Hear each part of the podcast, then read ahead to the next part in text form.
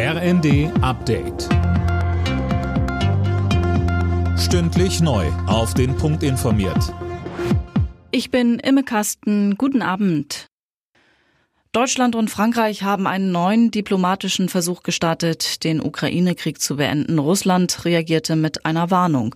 Fabian Hoffmann mit den Einzelheiten. Bundeskanzler Scholz und Frankreichs Präsident Macron forderten in einem knapp anderthalbstündigen Telefonat mit dem russischen Präsidenten Putin einmal mehr einen sofortigen Waffenstillstand und sie riefen zu direkten Verhandlungen mit der Ukraine auf. Putin warnte dagegen vor weiteren Waffenlieferungen an die Ukraine. Das sei, so wörtlich, gefährlich. Derweil werden die Kämpfe im Osten des Landes immer heftiger, vor allem rings um die letzten ukrainischen Bastionen im Donbass. Weitere finanzielle Entlastungen geplant. Wegen der steigenden Preise will Arbeits- und Sozialminister Heil ein sogenanntes Klimageld einführen.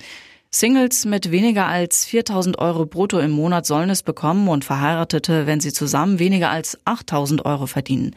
FDP-Finanzminister Lindner reagierte skeptisch. Die Grünen dagegen finden das Vorhaben gut. In Deutschland gibt es weiter Probleme mit der Kartenzahlung in einigen Geschäften. Grund sind nach wie vor Softwareprobleme. Lisa Schwarzkopf berichtet. Die betroffenen Bezahlterminals des US-Herstellers Verifone gibt es in vielen Läden, unter anderem bei Edeka und Aldi Nord, aber auch an manchen Tankstellen ist keine EC- oder Kreditkartenzahlung möglich. Verifone arbeitet nach eigenen Angaben mit höchster Priorität an dem Problem und will in Kürze ein Software-Update bereitstellen. Wann genau ist allerdings unklar. Bis es aber soweit ist, heißt es, immer genug Bargeld dabei haben.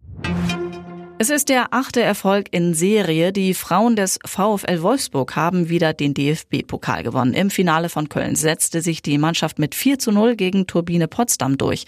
Nach der Meisterschaft haben die Wolfsburgerinnen das Double perfekt gemacht. Alle Nachrichten auf rnd.de